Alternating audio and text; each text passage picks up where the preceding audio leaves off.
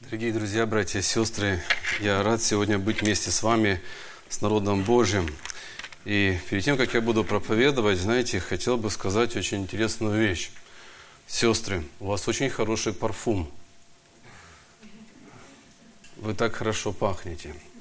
Конечно, вы не французские женщины, потому что, как говорит статистика, французские женщины на косметику тратят больше, чем французская армия на вооружение. Но Писание говорит, доброе имя лучше доброй масти. Добрая масть – это вот это запах, аромат, парфум.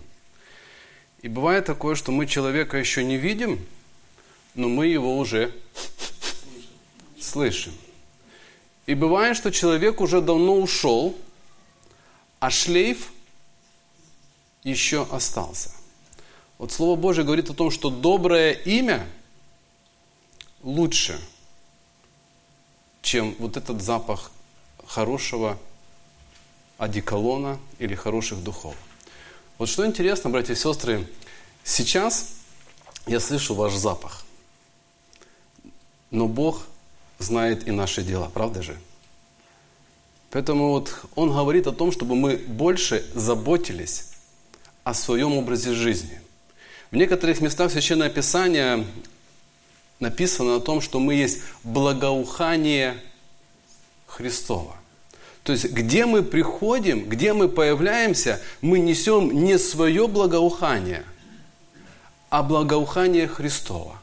И когда мы появляемся, когда мы где-то присутствуем, друзья мои, то вот эта мысль, она должна у нас оставаться, что я ушел, но обо мне будут говорить как о ком?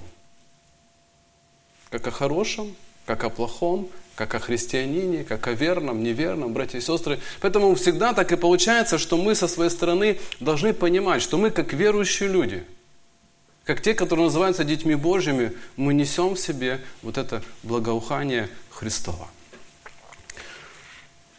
Сегодня зажжена вторая свеча, да, когда приближается событие Рождества – и есть в Библии места, где написано «О вы, напоминающие о Господе, не умолкайте». Братья и сестры, тема, о которой я сегодня буду говорить, она так и называется «Благочестием спасешь себя, а благовестием спасешь другого».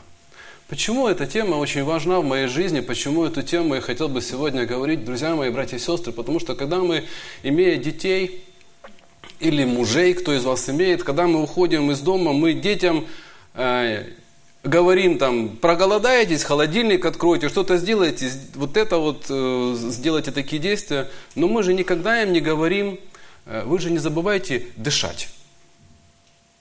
Правда же, братья и сестры? Мы никогда не говорим им, не забывайте дышать, потому что не будете дышать и умрете. Но со своей стороны, читая в Новом Завете, мы понимаем о том, что христианин, который благовествует, он живет. И мы, когда в своей жизни и пробовали вот эти моменты свидетельства о благодати Божьей, свидетельстве о Нем самом, мы видим, как мы просто ну, вот, воспринимаем, так это, ну, как восприняли Духом, нас это так вот ободряет, мы хотим это делать, и мы по сути своей имеем вот это вот ощущение, как будто мы подышали свежим воздухом. Мы выполнили то, что должны были выполнить. Братья и сестры, поэтому я хотел бы поделиться мыслями, пониманиями в отношении благовестия, потому что в большей степени мы как христиане, мы как зрелые люди хотим, чтобы о нас э, вот как бы было мнение, как мы зрелые, что мы не младенцы во Христе, что были зрелые. я верю, что ваши братья в церкви, они особенно проповедуют на вот темы возрастания в Господе, укрепления в вере. В прошлый раз мы были у вас, я тоже свидетельствовал о вере крепкой – если кто-то помнит момент такой, я говорил о том, что наша вера, она подвергается разным испытаниям. И мы говорим об этом, что благочестие, благочестивый образ жизни, как христианина, как дитя Божие, оно должно быть очень важным. Потому что если не будет благочестия, братья и сестры, мы не встретимся с Господом, мы не спасемся. Но вторая тема. Благовестием мы можем спасти другого мы можем спасти другого. Первое место из Писания, которое вместе с вами зачитаю, записано в Евангелии от Луки, 10 главой, 19 стих и 20. все даю вам власть наступать на змей и скорпионов и на всю силу вражью, и ничто не повредит вам. Однако ж, тому не радуйтесь, что духи вам повинуются, но радуйтесь тому, что имена ваши написаны на небесах. Братья и сестры, друзья мои, идея или тема, она звучит так, что Иисус Христос говорит, даю вам власть наступать на змей и скорпионов и на всю силу вражью. Мы сегодня, я далеко от и далек от харизматического понимания, которое они исповедуют и говорят, что нам нужно наступать, и мы в, в голове, а не в хвосте. Но момент, как мы сегодня можем наступать на силу вражью. Друзья мои, братья и сестры, и вообще, что такое наступать? Библия говорит о том, что весь мир лежит во зле. Весь мир лежит во зле. Враг душ человеческих, он ослепил глаза и закрыл уши. И когда мы благовествуем, когда мы свидетельствуем людям о Господе Иисусе Христе, когда мы свидетельствуем о другой жизни, братья и сестры, друзья мои, то это и есть вторгаться в территорию та, которая Его по сути. Его по сути. И когда мы благовествуем, когда мы свидетельствуем, мы вторгаемся, и мы видим, что он сопротивляется. Я тоже из Донбасса, и знаете, мы смеемся в чем? Когда говорят, сейчас на Донбассе перемирие. Нас каждый день стреляют, каждый день стреляют из тяжелой артиллерии, из другой артиллерии, и мы прекрасно понимаем, на самом деле никакого перемирия нет. Никакого перемирия нет. Но мы себя можем так вести, что у нас некие перемирия с врагом душ человеческих. Мы тебя не трогаем, а ты нас не трогай. Потому что, братья и сестры, мы замечаем, что как только мы выходим за зону комфорта, как только мы начинаем кому-то свидетельствовать на улице, или кому-то свидетельствовать на работе, или кому-то свидетельствовать людям, окружающим нас, мы замечаем, как будто весь мир воплотил, э, э, восстал против нас. Мы думаем, да что ж такое? И на работе начальник не так смотрит, и так что-то с соседями не ладятся. И думаем, что ж такое? А просто потому, что мы вторгаемся в его территорию. Мы вторгаемся в его территорию, и мы сразу ощущаем, что мир к нам настроен далеко не дружелюбно. Мы сразу видим, что мир, оказывается, это не совсем те добрые люди, о которых мы говорим. Здесь уже вчера или позавчера мне сказали за немцев, говорят, он может тебя в душе ненавидеть, но глаза он тебе будет улыбаться. Никогда ты по его внешнему виду не поймешь, рад он тебе или не рад. Друзья мои, вот эта ситуация, она происходит с врагом душ человеческих. Я приведу вам один пример. Это история, скорее всего, из Индии, когда женщина шла по лесу и нашла раненую змею. Она взяла к себе домой эту змею, положила в уголке, сделала ей место, кормила ее яйцами, и что-то давала еще, чтобы змея выжила. И змея выздоровела, вылечилась. И женщина однажды пришла домой, а змея ее укусила. И она говорит, что ж ты сделала? Я ж тебя нашла, я тебя вылечила, я тебя вот приютила дома. Зачем ты меня укусила? На что змея ей говорит, ты же знала, что я змея все равно укушу. Зачем ты меня принесла в дом? Братья и сестры, у врага, и Писание говорит о том, что у него есть одна цель – украсть убить и погубить. Украсть, убить и погубить. Другой цели у него нету. И мы со своей стороны должны тоже прекрасно понимать, что мы вот переподписываем иногда такой своего рода мирный меморандум. Мы тебя не трогаем, а ты нас не трогай. Мы живем одними и теми же стандартами, мы ходим одними и теми же дорогами с работы домой. У нас есть определенный круг общения, но мы больше за круг этого не выходим за зону комфорта. Иногда мы даже замечаем, что у нас все так хорошо, что мы ничего не хотим менять. У нас все так хорошо. И я могу сказать, как что лукавый поет нам или играет нам усыпительные песни – чтобы мы дальше и ни о чем не думали. Ну, у нас же все хорошо. Социаль платят, да, все есть, все хорошо, что там детки, жена, там все хорошо, что надо еще? Живи, радуйся, ходи раз в неделю в воскресенье в церковь, попой аллилуйя и на работу. Сходи, попой и на работу. И живи, и спасешься ты, и все будет хорошо. Братья и сестры, друзья мои, потому что у него есть два, ну, как бы тактика, которую мы понимаем, знаем. Это либо усыпительные песни, и мы на самом деле ничего не хотим менять в своей жизни. Или это второй момент, братья и сестры, когда мы начинаем что-то менять, мы видим сплошные трудности, сплошные переживания, и мы думаем, все, все, все, все, все. У меня столько проблем, у меня столько дел. О каком там благовестии говорить, мне надо свое что-то поразгребаться, а потом я что-то буду делать, что-то буду думать, что-то буду разбирать. Братья сестры, поэтому Бог дал нам власть наступать. Наступать, и когда мы благовествуем, когда мы кому-то рассказываем о Господе Иисусе Христе, мы должны понимать, что мы вторгаемся в территорию, куда Он не хочет, друзья мои, чтобы мы вторгались.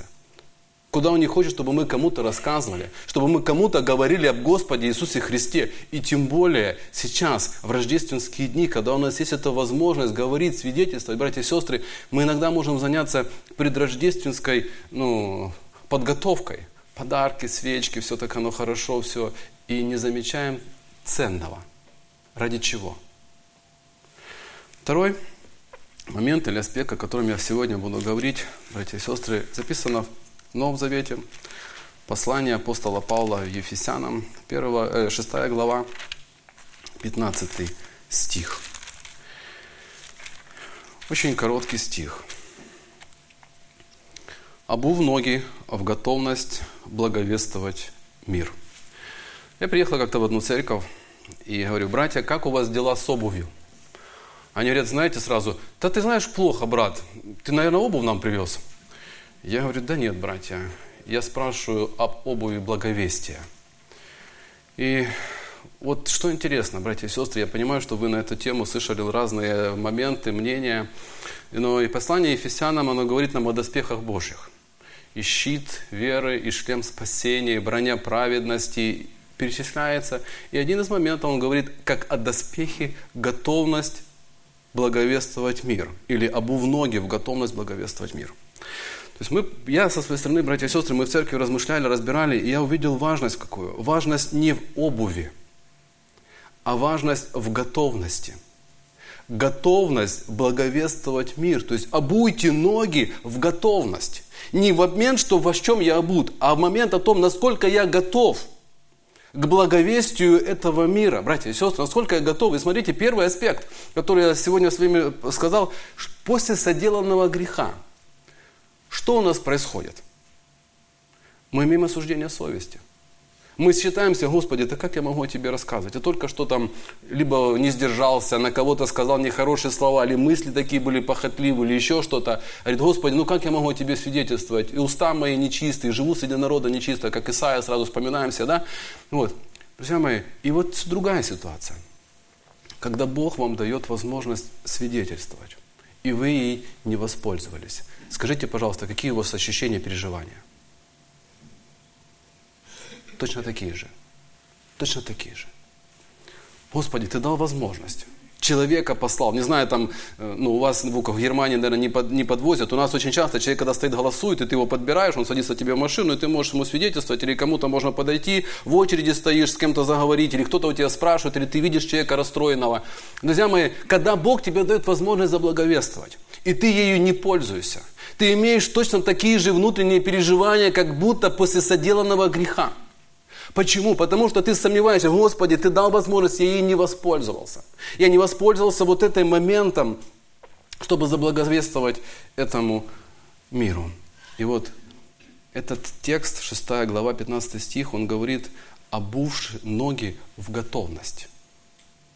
То есть я ищу возможность, Господи, я ищу возможность, ищу ситуацию, ищу момент, как засвидетельствовать. Христос говорит, как рыбаки будьте – я в какой-то мере рыбак, у нас даже некоторые говорят, если мужчина не рыбак и не охотник, то он ни рыба, ни мясо. И хоть как-то что-то быть, знаете, ну, надо хоть рыбу ловить. И ты понимаешь, закинул одно, не ловит, закинул на другое, спрашиваешь, а на что здесь ловит, какую там вот наживку дать? И Христос говорит, вы как рыбаки. И мы, когда людям свидетельствуем, мы смотрим, что этому человеку сказать, о какой теме, что затронуть, какой момент такой. Мы должны смотреть обувшие ноги. Это готовность, братья и сестры. Почему, интересно, это доспех?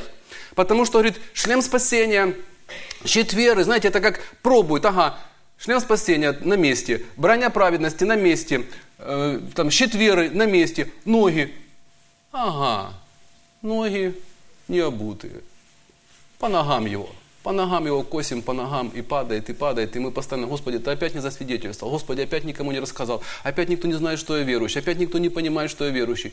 И мы живем вот в этом запинающем нас греха, не можем освободиться. Я приведу еще один пример. Я после каждого аспекта буду приводить пример как закрепляющий. Э, когда я учился в школе в Советском Союзе, у нас были уроки самообороны или были вот эти вот уроки, когда будет какая-то война, как себя там прятать, как перевязывать. Ну, все знали эти моменты, учили нас. Знаете, мне было, наверное, лет, может быть, 10-12. Мы купались на озере с другими мальчишками, и у нас на глазах тонет маленькая девочка. Ее, когда вытаскивают на берег, и взрослые, и молодые вокруг нее бегают, говорят, надо же как-то сделать искусственное дыхание – все говорят, да-да, а как-то в школе ж нам как-то ж рассказывали, надо ее положить вниз головой. Другие говорят, нет, надо руками там вот так вот. Друзья мои, и вокруг нее бегали люди, и никто не вспомнил, как нужно сделать. И ребенок захлебнулся. Знаете, у нас был второй момент жизни, у меня был второй момент жизни, когда уже у нас были боевые действия, и были много погибших, не зная, как себя защитить или перебинтовать. И к нам приехали братья, говорят, давайте мы вам расскажем, как правильно перебинтовывать, как себя сохранять, если ранение такое, такое. Я посмотрел, послушал, думаю, ну что я слушать буду? Ну я это все знаю. Ничего не новое. Знаете, был момент, я ехал через границу, и женщине в, авто, в машине стало плохо у нее там начал подниматься сахар, температура, и она, э, э, уколите кто-нибудь, я подошел, женщина, что на уколите, я бегаю по таможне, таможенники говорят, у нас медика нету, говорит, только ветврач, я ветврачу, говорю, уколи, он говорит, если была бы кошка, собака, уколол человека, не знаю, я бегаю по таможне, и я в первый раз в жизни пожалел, что я не наркоман, что я не знаю, как уколоть. И я бегал уже, дошло до того, что я начал просто кричать, говорю, пожалуйста, кто-нибудь, уколите женщину. И один человек пришел, уколол ее. И я опять вспомнил, думаю, у меня же были уроки, как уколоть. И я этого не сделал. И у меня был еще один момент жизни, касающийся благовестия, когда мой знакомый, мой друг, мне сказали о том, что он умер, а я имел столько возможностей с ним встречи, и как-то, знаете, мне было немножко неловко, стыдно ему засвидетельствовать. И я как-то вот все говорил о жизни, о делах, о каких-то там моментах, мероприятиях, но как-то так немножко не мог ему засвидетельствовать, как-то стыдно было. Когда мне сказали о том, что он умер, братья и сестры, как будто, знаете, вся жизнь прошла перед глазами. Думаю, Господи, я же курсы посещал по благовестию. Я же ну, знаю, как это делать. А на практике – вот этот момент, обувший готовность благовествовать мир, он очень важный. Друзья мои, я со своей стороны понимаю, что каждый раз нам братья об этом говорят. Благовествуйте. Есть возможность, кому-то расскажите, дайте брошюрку, что-то как-то пригласите в церковь, делайте это. И вот эти три момента, ну, подождите, меня в школе в детстве учили, как откачивать э, при помощи, когда ребенок утонул. Я невнимательно слушал, и когда произошла эта ситуация на деле – я не знал, как оказать эту помощь. Когда женщина была на таможне, и мне нужно было уколоть укол, я не знал, как это делать. И когда вопрос благовестия, друзья мои, мы иногда много слышим, но на практике мы никогда этого не пробовали. Мы не знаем, как это делать, мы не знаем, как это засвидетельствовать, мы не знаем, как это хорошо, как прекрасны ноги благовестника, благовествующих мир, благовествующих благое. Друзья мои, как это прекрасно. Поэтому обувши ноги в готовность. Братья и сестры, ключевое слово – готовность. Готов ли я, когда Бог дает эту ситуацию, Бог дает эту возможность засвидетельствовать? Знаете, я как-то ехал в машине, Перед этим у меня много поездок, я совершаю такое служение, связывающее много с разными разъездами. И мне нужно опять ехать было в другую церковь, далеко. И я, и я жена говорит, Сереж, ну пожалуйста, ты уже так замучился своими поездками, давай дома. Я говорю, Лиль, ну мне надо поехать, там в церкви сложности, надо поехать разрешить вопросы. Она говорит, ну едь, говорит, я уже устала от тебя. Я так сажусь в автобус, в машину сажусь, еду, на сердце такое состояние, думаю, жена не согласна, еду, говорю, господи, надо что-то делать. И человек стоит, голосует. Я подъезжаю, беру его по привычке, он садится в машину, я еду какое-то время, время молчу, мне плохо на душе. И Бог мне так, знаете, в мыслях. Есть человек рядом, и что ты ему не засвидетельствуешь? А я говорю, Господи, да мне так вот о чем я, что ему буду рассказывать? Бог говорит, ну ты же его не просто так подобрал. Знаете, я ему начал говорить, оказался, я его подобрал в другом городе, но он оказался с моего города. Он оказался с моего города, он знает некоторых моих знакомых. Я ему начал свидетельствовать, начал благовествовать, начал рассказывать об Иисусе Христе, и в мое сердце пришел мир. В мое сердце, братья и сестры. В мое сердце пришел мир. Поэтому я хочу подчеркнуть, наше состояние сердца, оно всегда должно быть способно для благовестия. Мы иногда замыкаемся больше на себе, нежели на том деле, на котором мы должны делать. Бог посылает нам эти возможности, мы со своей стороны, если даже где-то ну, прозевали, где-то, может быть, выше со строя, Бог дает нам возможность, чтобы мы могли реабилитироваться. Поэтому, друзья мои, не упускайте возможности, которые Бог дает в вашей жизни. Обуйте ноги. Третий момент, о котором я сегодня хотел бы говорить, друзья мои, записан в Новом Завете, первое послание апостола Павла Коринфянам, 9 глава, 16-17 стих. Первое послание Коринфянам, 9 глава, я зачитаю эти два стиха. «Ибо если я благовествую, то нечем мне хвалиться, потому что это необходимая обязанность моя. И горе мне, если не благовествую. Ибо если делаю это добровольно, то буду иметь награду. А если не добровольно, то исполняю только веренное мне служение. Знаете, вот тоже интересный аспект, который здесь записан. Благовестие как образ жизни. И Павел со своей стороны, мы знаем, что это был удивительный человек, удивительный евангелист, миссионер. И он со своей стороны говорит о том, что если я благовествую, то не делаю ничего особенного. Мы здесь были в Германии, в город Витан возле Дортмунда, и там братья ездят на плац к наркоманам. Наркоманы, где там торгуют наркотик, вот этот, э, и мы, они туда приезжают, становятся там иногда на гитарах, иногда просто привозят кофе, благовествуют. Знаете, мы поехали туда, так долго братья молились, этот день мы поехали, у нас так хорошо получилось заблаговествовать, засвидетельствовать нескольким людям. И мы назад приезжаем, и вот несколько братьев говорят, мы сегодня так вот Бог благословил, мы сегодня такое большое дело сделали, мы так собрались силами, мы пошли, Бог так благословил. Знаете, и в этот момент я понимаю, говорю, братья, а мы-то по сути ничего особенного не сделали. Они говорят, ну как, мы же пошли, мы все-таки вот вышли, мы пошли. Я говорю, братья, мы только сделали то, что должны делать. Основываясь на этом тексте Священного Писания, основываясь на вот этот ну, как бы пример, который Павел со своей стороны говорит, он говорит о том, что если я благовенствую, то нечем мне хвалиться. Потому что это необходимая обязанность моя. Друзья мои, вот это дыхание жизни – это моя обязанность. Я просто как христианин, я ничего особенного не делаю, я просто иду по жизни и свидетельствую и одному, и второму человеку. Друзья мои, я, еще раз повторюсь, ничего особенного не делаю. И знаете, больше того скажу. Как хорошей или высокой деторождаемостью мы показываем, что наша церковь здоровая, в смысле как здравая, братья и сестры, так и благовестием – мы показываем, что мы здоровая, здравая церковь. Потому что, знаете, когда мы приезжаем в церковь, и мы видим, что в церкви отсутствие детей, о чем это говорит?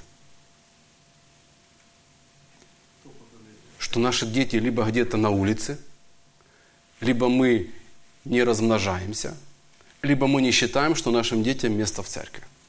И когда наши дети в церкви – мы радуемся, братья и сестры, потому что, знаете, когда в миру взрослые выпивают, и дети где-то подходят к столу, что им говорят в таком случае? Дети, вам здесь не место, здесь взрослые разговоры, вам здесь не место. Когда дети приходят в церковь и начинают шуметь или бегать, что мы им говорим? Родители, забирайте отсюда детей, нам мешают слушать. Друзья мои, куда им деться? Куда им деться? И там им не место, и здесь им не место. И они находят себе место, подобно такие, как нашел Сергей. Братья и сестры, друзья мои, поэтому благовестием мы показываем, что мы нормальная, здоровая общество. Мы здоровая церковь, которая выполняем поручение Господа нашего Иисуса Христа. Мы свидетельствуем этому миру. Мы ничего особенного не делаем. Мы просто делаем все то, что должны делать. Мы рассказываем людям Евангелие. И последнее, братья и сестры. Последнее, но самое важное. Важное, потому что то, что я говорю, оно, скажем так, пережито или прожито пережито или прожито. И вот эти моменты свидетельства, друзья мои, я их понимаю как с позиции богословской, так и с позиции практической. Филиппийцам, первая глава, 12 и потом 24 стих. Филиппийцам, первая глава. «Желаю, братья мои, желаю, братья, чтобы вы знали, что обстоятельства мои послужили к большему успеху благовествования». Вы знаете, как мы оцениваем успех благовествования? Мы успех благовествования чаще всего оцениваем, когда мы кому-то рассказали, кому когда-то засвидетельствовали, и люди после этого пришли в церковь. И мы говорим, о, успешное благовестие, потому что люди пришли.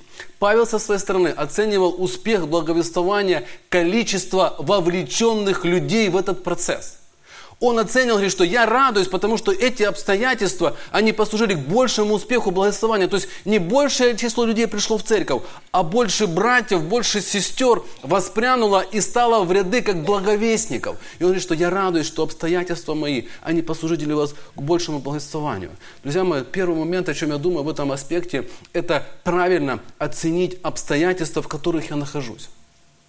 У нас из-за этих вот обстоятельств, которые говорит Сергей, что медицины нету, чтобы сделать документы, нам приходится выехать в Украину, это бывает иногда 200-300 километров, потратить день, два, три, чтобы просто получить деньги в банке, братья и сестры. Чтобы купить какие-то лекарства. Пошел с дочкой вырывать зуб, нету лекарства, чтобы вырвать зуб. И мне пришлось ехать в Украину, покупать лекарства, привозить его, вырывать зуб у ребенка. И пенсионерам, чтобы получить пенсию, нужно ездить каждые три месяца в Украину, отмечаться, что они живые, и потом им перечисляют деньги. И пенсионеры говорят, ой-ой-ой, нам же нужно ехать. Я говорю, сестры, это благословение. Они говорят, Сереж, ты что, ненормальный? Мы сутками тратим, в очередях стоим. Я говорю, представляете, так бы вы сидели дома, смотрели телевизор, а так вы кому-то едете – кому-то свидетельствуете, кому-то рассказываете, какое-то делаете благовестие. И мы смотрим, там люди пришли, говорят, а вот сестра ехала, там засвидетельствовала, те покались, те там в церковь приехали. Правильно видеть обстоятельства, друзья мои. Обстоятельства, за которыми стоит больший успех благовествованию. Мы иногда думаем, что эти обстоятельства, они нас душат. Но если остановиться и рассмотреться, то мы видим, как говорит Павел, я радуюсь. Чему радоваться? Ты сидишь в тюрьме. Но говорит, но эти обстоятельства послужили к большему успеху благовествования. Друзья мои, и он, знаете, о чем говорит? Ну, кто читал филиппийцам, говорит, что притория и большая часть иудеев, говорю, притория 9 тысяч солдат, которые охраняли Павла. 9 тысяч солдат, которые охраняли Павла, говорит, что вся притория услышала. Что они услышали? В тюрьме сидит какой-то необычный заключенный который сидит за то, что исповедует Иисуса Христа как Господом. Взятки не дает, ни с кем не ругается, ни на кого ничего плохого не говорит. Друзья мои, и притория так была устроена, это охранная система, что они каждый раз менялись. За 9 лет к нему мог пристать только один человек. То есть такая система была смена караула, что с ним вот побыл человек сутки там или сутки на двое, и больше мог никогда не встречаться. И каждый раз новый солдат, которому Павел свидетельствовал, благовествовал, свидетельствовал, благовествовал, свидетельствовал, благовествовал. И он говорит, что, друзья мои, я радуюсь. Помимо того, что я свидетельствую лично, так еще увидев мою смелость в проповеди, многие братья воспрянули и начали благовествовать. Друзья мои, поэтому вот этот первый момент – правильно видеть обстоятельства в благовестии. За всякой трудностью, друзья мои, стоит Господь. За всякой трудностью стоит вот эта возможность, которую мы видим, и знаете, может быть, этот пример, когда двое смотрят в окно, один видит грязь, другой звезды. Знаете этот пример, братья и сестры? Когда одна сестра поехала в неблагополучную страну, мужу нравится, он всегда свидетельствует, проповедует, а жена постоянно говорит, да и магазинов нормальных нету, и куда-то сходить в платье вечернем никуда нету. Он говорит, я, наверное, уеду. И пишет папе письмо, папа, здесь так плохо, здесь так все ну, не, не нравится мне. И папа отвечает ей на письмо двумя строчками. Один смотрит в окно и видит грязь, а другой смотрит в окно и видит звезды. что видишь ты. Друзья мои, больший успех к благовествованию, большая возможность рассказать о Господе Иисусе Христе. Знаете, в этой же второй главе, 28 стих, говорит такую фразу. «И не страшитесь ни в чем противников. Это для них есть предзнаменование погибели, а для вас спасение, и сие от Бога». Братья и сестры, и не страшитесь ни в чем противников. Мы возвращаемся к первому аспекту наступать на всю вражью силу. Мы возвращаемся к этому аспекту, что мы не боимся противников. Друзья мои, когда и кто-то из вас, может быть, родители были репрессированы не только как немцы, может быть, у кого-то были верующие родители, знаете, вот этот момент, когда мы читаем и облако свидетелей Христовых, когда мы читаем за наших братьев, сестер, которые были верующими, были в тюрьмах, в ссылках, в каких-то обстоятельствах, они выстояли. Они выстояли, они остались верными Господу, они остались верными Евангелию, они остались верными, братья и сестры. И знаете, какой момент очень, знаете, что пугает властей мира сего? Наша несгибаемая позиция – когда для нас благовестие, когда для нас Евангелие важнее всего. Для наших отцов, для наших дедов Евангелие, отношение к Библию или иметь у себя Библию, это была позиция, которая была выше, чем позиция свободы. Многие из них, ну не скажу что-то с радостью, но смело и шли в тюрьмы, в гонения, но оставались верными Иисусу Христу. У нас сегодня Нередко такая вещь происходит, когда вызывают служителей в МГБ, это как раньше было КГБ, так у нас сегодня это МГБ, вызывают служителей, ну и спрашивают, откуда у вас идет помощь, откуда у вас литература. И некоторые братья говорят, да вот нам с России помогает, там в Беларуси типография. И эти чиновники говорят, вы думаете, что вы говорите, что помощь идет с России, и мы успокаиваемся. Говорит, нам важно, чтобы вы вообще ничего не делали чтобы вы сидели в своих церквях и ничего вообще не делали. Братья и сестры, и знаете, для меня это вызов. В чем вызов? А я не страшусь противников. Потому что когда мы имеем смелую позицию в благовествовании, для них это предзнаменование погибели, братья и сестры. То есть, когда мы спокойно, смело проповедуем, когда мы спокойно благовествуем, когда мы не боимся вот этих, знаете, ихних гонений, не боимся их каких-то штрафов, мы спокойно, смело проповедуем Евангелие. И они нас не могут ничем запугать. Что они могут у нас забрать? Да, они могут нас оштрафовать.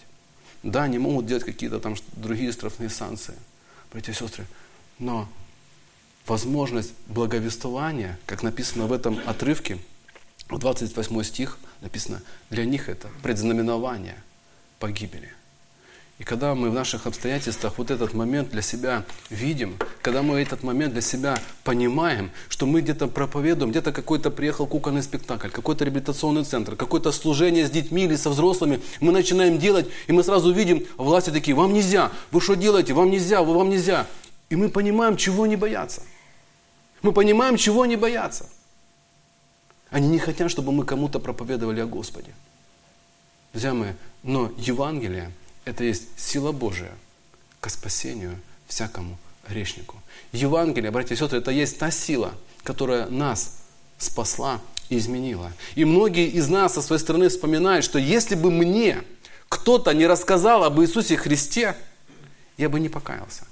В моей жизни, братья и сестры, равно как и в жизнях ваших, был человек, который рассказал об Иисусе Христе. Кому-то, может быть, это была мама, кто-то вырос в христианской семье. Кому-то, как Сергею, это были просто посторонние люди, которые рассказали об Иисусе Христе. Но все мы услышали вот эту благую весть, которая привела нас к Иисусу Христу, привела нас к покаянию, которая дала нам возможность насладиться вечной и благой жизнью. Поэтому, братья и сестры, друзья мои дорогие, я призываю вас, обуйте ноги в готовность благовествовать мир. Обуйте ноги. Поймите прекрасно, что Евангелие – это есть та сила, которая не только может кого-то вдохновить, но она может и вам самим, и вам самим принести наслаждение, потому что когда мы благовествуем, мы выполняем то важное поручение Иисуса Христа, которое Он оставил своей церкви, своим ученикам, когда возносился на небо. Благословение вам от Господа, братья и сестры. Аминь. Аминь. Помолимся.